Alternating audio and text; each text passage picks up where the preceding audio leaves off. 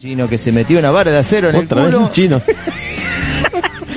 Tiene una vara de acero, tuvo una vara de acero en el culo por más de un año. El Oriental decidió tragarse el elemento por una apuesta. Viste que todo es por una apuesta o por a causa Sí, de. sí, o, sí. o como el tarado este que estaba en el archivador de un estudio jurídico a las 3 de la mañana y se cayó arriba un desodorante Rexona. Eh, que- sí, que Es- estaba. estaba en bolas. Esa un día la tenemos que eh, resucitar esa No, hay- noticia hay que tratarla de nuevo al aire. porque no sabes si termina siendo más graciosa y ridícula la noticia o la excusa que pone el, el loco que la protagoniza. Ahora, Eso teniendo tiempo de elaborar algo. Bueno, ya vamos, ahora vamos a hablar Ya- ya lo vamos a atender ya lo vamos a atender, porque hay que empleado. tratarla eh, previo a entrar Claro, al aire y hay que hablarla. Un hombre de la provincia de China, de eh, Xiuchan, debió ser intervenido quirúrgicamente para extraerle del estómago una delgada vara de acero que había tragado más de un año atrás. De acuerdo con los médicos, el objeto medía unos 20 centímetros por uno de diámetro y estaba dentro de un cilindro plástico, lo que habría facilitado su ingestión. Mm. Yo quisiera saber, porque acá no Pero, explican o sea, el loco se manducó el cilindro también. del ancho de una virome. Sí, sí, sí. Si va Ah. con vaina y todo, fue. Pero, pero, a ver. eh, Empiezo a escucharte con atención, a, a- a pensar en un montón de cosas. Y- Quedó en el recto, lo quiso cagar. Ah, pero, no. Y en el recto no lo sintió más. No sé por qué. Pero yo voy a esta, a esta pregunta. A ver, vos cuando estás comiendo, me- me- te, te pongo en A esta ver. situación. Ubiquémonos en tiempo y espacio. Vos estás, eh, vas a un asado. No, X. En la casa de alguien a comer. Suponete que se, se cae algo al piso.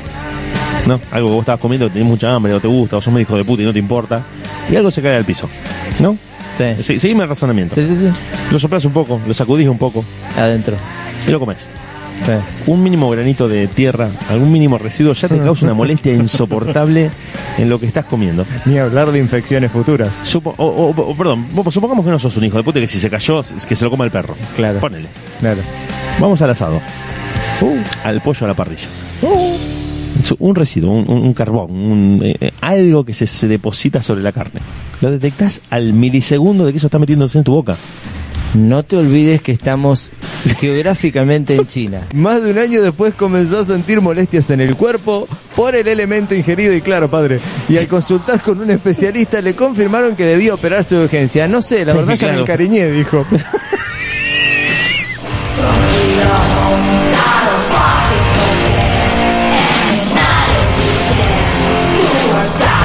Ahora, no entiendo cómo el, el loco en el mientras tanto de tener ese fierro ensocado, No entendés y no vas a entender cuando termine la noticia. pero cómo el loco no sufrió ninguna herida orgánica, cómo no, no fue lastimado por ese fierro. Y se ve que calzó justo. Para mí, para mí no era del largo que dicen, porque si estamos ya el diámetro es jodido.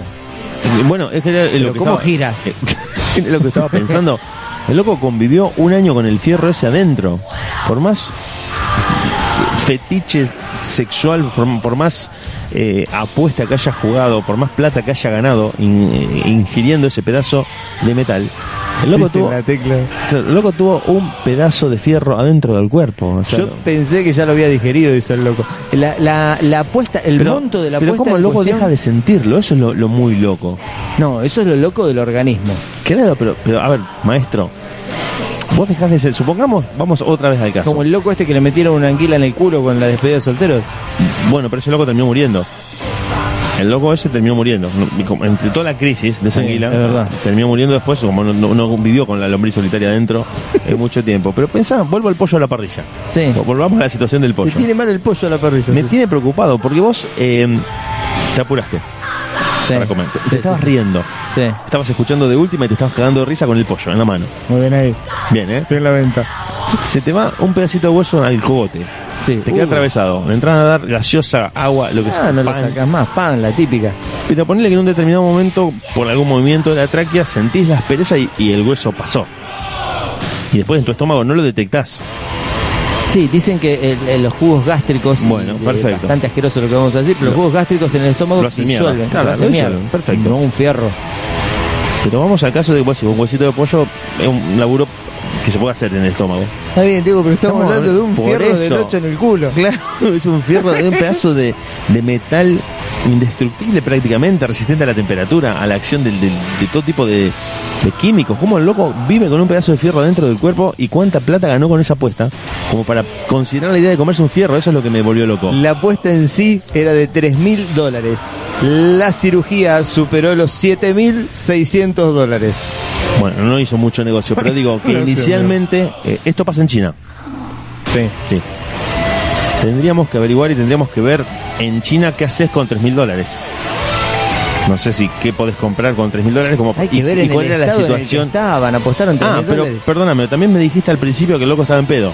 Estaban todos, no el, el- O sea que esos 3 mil dólares eran de la boca para afuera. Si él estaba en pedo, los otros que tienen un mínimo de cordura no puede ser tan hijo de puta de mandarle un fierro doblado. No, pero ¿sabes también lo que, que empiezo a pensar eh, y que también se me ocurre?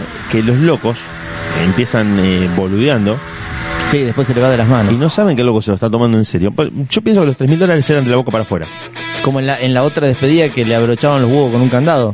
Claro, exactamente. No, pero eso exactamente. también se le fue un poquito de las Se le manos. fue un poco de la mano. pero me parece que eh, la cosa, o sea, trato de imaginar la situación, bizarra hasta No, el culo, olvídate, olvídate. eh, en la que los locos están sentados en la mesa, tomando, hablando boludeces al pedo. Sí.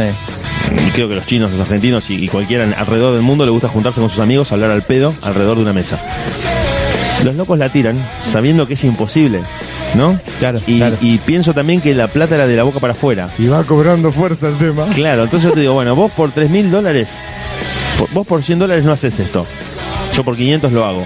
No, bueno, a mí si me dan 1000, hago tal cosa más violenta. La cosa, eh, ah, ten en cuenta que los tipos están en pedo ya. Sí, sí, sí. Algún tarado dice, no, este, yo que por 3 mil dólares no te comes un pedazo de fierro. Dámelo. Dándose vuelta, dándose vuelta, Claro. mirando el celular, mirando por la ventana, diciendo, bueno, tiene un chiste, me estoy cagando de risa. Y cuando vuelve a girar el cuello, viene el chino del galpón del fondo, Con la palita en la mano, y dice, bueno, ¿quién lo va a pagar a esto? Porque yo me lo manduco. Y los tipos en pedo, no creyendo que lo está diciendo en serio, le dicen, bueno, si vos te lo comés, te doy los 3 mil dólares, te, te lo pago mañana, voy a mi casa y te, te junto la plata y te la traigo. Sabiendo que el chino no lo va a hacer, dando por descontado que no lo va a hacer. Y de pronto el loco se pone cual posición de tragasables a, a lo Tuzam y se empieza como decís vos, el esófago. Claro, eh, el loco se empezó a tragar el pedazo de hierro eh, pensando que los locos iban a cumplir con su apuesta. Los locos se habrán quedado se les ha ido el pedo en dos segundos. No, no, es que le deben haber pagado. Pasa que, bueno, después en el hospital se le complicó un poquito la factura. Pero pero pienso que ese tipo de apuestas mm, no, no lo termino de conectar con alguien normal. Y alguien normal eh, o sea, Sí, no, no están normales. De última rock ya está elevada, por llamarlo de alguna manera, la foto de este chino con el fierro doblado en el orto. De última, mucho rock, pocas ganas y nada de paciencia. Todos los días, las 24 horas.